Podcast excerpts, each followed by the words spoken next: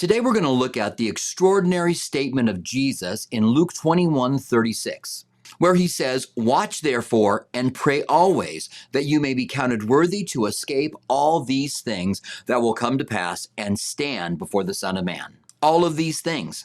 What are all of these things we are to pray to escape? He's talking about the tribulation period. He's just covered it in Luke 21, 25, and 26. The context is the 70th week of Daniel these things that are going to happen on the earth that are worse than anything this world has ever seen and anything worse than they're ever going to see. And Jesus says, Watch and pray that you would be counted worthy to escape these things. These are the very last days the world, as we know it, will ever see. It should be pointed out at this time, as Jesus predicts the tribulation period, that the other predictions of Jesus have already come true. He started by talking about the temple and the stones being removed completely, not one stone on the other on the Temple Mount remaining. And that's been fulfilled exactly. And some of those stones were enormous, and it came to pass just as Jesus said. He also said that Jerusalem would be surrounded by armies and that they were to flee when they saw that, and Jerusalem would be taken and they would be scattered around the world. And that happened exactly as it said. Jesus even said they would be scattered around the world until the time of the Gentiles is fulfilled. And in 1967, Israel gained control of the city of Jerusalem for the first time since 70 AD. So Jesus' track record up to this point is great. This time that the world is going to see that is worse than anything the world has ever seen is going to happen. Just as the previous prophecies of Jesus came true, so will this one. So Jesus tells us to pray always that we may be counted worthy to escape all of these things that will come to pass and stand before the Son of Man. Now, if he's talking about all of these things being the tribulation period and then praying that we would escape and stand before the Son of Man, would be the rapture of the church. And the rapture of the church is so much more than the people who are alive and remaining on the earth being raptured up and escaping the tribulation period.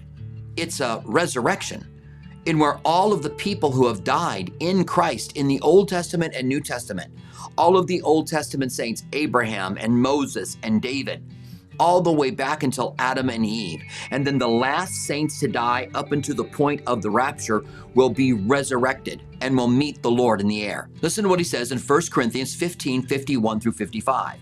When he talks about Christians sleeping, he's talking about them dying. They are in the presence of God and they are awake, but when a Christian dies, it's like they go to sleep. So listen to what he says Behold, I tell you a mystery. The first thing about this rapture resurrection is that it is a mystery. It's a strange thing, yes, but a resurrection is strange. Listen to what it says We shall not all sleep but we shall be changed in a moment, in a twinkling of an eye. So not everyone's going to sleep, but some are going to remain awake and be resurrected alive in a moment, in a twinkling of an eye. And then it says, at the last trumpet, for the trumpet will sound, and the dead will be raised incorruptible, and we shall be changed. So the dead being raised, and us being changed. For this corruptible must put on incorruptible, and this mortal must put on immortality. So when this corruptible has put on incorruptible, and this mortal has put on immortality, then shall be brought to pass the saying that is written Death is swallowed up in victory. O death, where is your sting? O Hades, where is your victory? Did you get that? At that moment, at the twinkling of an eye, at the trumpet of God, when there is a resurrection and those who are alive are changed in a moment, is when death is swallowed up in victory. The reason we look forward to the rapture is not just to escape the tribulation period, although that's true, but it will be the day when all of those that have died will be reunited with their bodies and death will have its final defeat. And it will be said, Oh, death, where is your sting? Oh, death, where is your victory? Because everyone that has died up to that point has been resurrected. This is the reason the rapture of the church is so glorious, because it's not just a catching away of the saints, but it is a resurrection of every believer. Now, what about those who are alive when the rapture happens and are changed? Listen to what Paul says in 1 Thessalonians 4 13 through 18. But I do not want you to be ignorant, brethren, concerning those who have fallen asleep, again, died, lest you sorrow as others who have no hope. For if we believe that Jesus died and rose again, even so God will bring with him those who sleep in Jesus. That is, their souls, their spirits, he will bring with him when he returns in the clouds for this resurrection. For this we say to you by the word of the Lord, that we who are alive and remain until the coming of the Lord will by no means precede those who are asleep. For the Lord himself will descend from heaven with a shout, with the voice of the archangel, and with the trumpet of God. And no wonder, because he is now meeting all of the saints in the air who have died, and their bodies will be resurrected, and they will have their immortal bodies. And then it says, and with the trumpet of God, and the dead in Christ will rise first. So there's this resurrection again, just like 1 Corinthians 15, 1 Thessalonians 4 tells us the dead in Christ are going to rise. Then we who are alive and remain will be caught up. And that word caught up is the word that we use for rapture. We'll be caught up together to meet the Lord in the air, and thus we will always be with the Lord. Therefore, comfort one another with these words. So we have seen that right before this horrible tribulation period, there will be a resurrection that we call the rapture. And we are to pray that we be ready to escape the tribulation period and the time of God's wrath and the judgment on this earth and to stand before the Son of Man. Now let's break down what Jesus said in Luke 21 about praying to escape. In Luke 21 34, Jesus said, But take heed to yourselves that your hearts not be weighed down with carousing, drunkenness, and the cares of this life. Three important things there. Number one, take heed to yourself. That is, you've got to evaluate yourself and examine yourself. You are the one who has the ability to call on the name of the Lord. You are the one that has the ability to turn and find the power and the grace that you need to be able to overcome sin. So you take heed to yourselves. The second thing it says is, lest your heart be weighed down with carousing, drunkenness, and the cares of this life. The heart being weighed down, the word there for weighed down is burdened. Lest your heart be burdened carousing and drunkenness is the bar scene, the, the carousing scene of looking for someone to have sex with, drinking connected with that. And the cares of this life are just like in the parable of the soils, the things that we live for.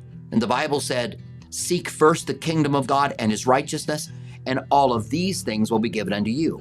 That if you don't worry about the cares of this life, God will take care of you if you will look for the kingdom of God first. So put away carousing and drunkenness and the cares of this life and don't let them persuade you. He goes on to say, and that day come on you unexpectedly. In other words, if you don't heed yourself, if you let your heart be weighed down by carousing, by drunkenness, and the cares of this life, then the day will come upon you unexpectedly and you will find yourself left behind. Verse 35 says, For it will come as a snare on all of those who dwell on the face of the earth. And that's a key part of this text. He's coming to judge earth dwellers. You and I, as Christians, are just passing through. We're like Abraham. We're looking for a city whose foundations are built by God. We are citizens of heaven and not citizens of earth. So he's coming to judge earth dwellers, and this is one of the reasons why we will be taken out before the judgment of the earth. 1 Thessalonians 5 9 and Romans 5 9 tell us that we will escape the judgment that is to come. And listen to the words of Jesus in Revelation 3:10 to the faithful church. These are the people that have been faithful and had a little strength. And so he says, Because you have kept my command to persevere, I will also keep you from the hour of testing that shall come upon the whole world to test those who dwell on the earth just like the passage out of Luke, that it's coming as a snare to those who dwell on the earth. God's going to keep us from the hour of testing that's going to come upon those who dwell on the earth, earth dwellers. And that makes sense. Why would we, who have our hope in God, who follow Him and live for Him, His bride, remain here during the wrath of God during the tribulation period. So in Luke 21, verse 36, Jesus then goes on to say, Watch therefore and pray always that you may be counted worthy to escape all of these things that will come to pass and stand before the Son of Man. Let's break that down. Watch therefore. Look around you. See what the world's like. Does it fit the signs of the times of what the end of the age will be? I think that we can say yes. Does that mean Jesus is coming back next week or tomorrow or within five years or 10 years or a certain date that someone may set? No. Stay away from the sensationalism of setting dates. In fact, Jesus said not to follow people that do such things, but instead know the season. And we're living in a time that Jesus could come back. Could he wait for another 50, 100 years? Certainly. And so we need to occupy until he comes, take care of our families, and do what we need to do. But we are also to watch. And when we look up and see the clouds, they remind us that Jesus is coming back. And we are to watch the world and the signs, and then pray always that you may be counted worthy to escape all these things that will come to pass. How do we escape all these things that come to pass? We guard our hearts. We don't let it get weighed down with carousing and drunkenness and the cares of this life. And then it says, and to stand before the Son of Man. That's the rapture of the church, when there is this great resurrection. And we will be alive and be changed in a moment and stand before the Son of Man and escape all of these things that are coming upon the earth. Listen, Christian, God wants you to escape the tribulation period. He wants you to be ready now.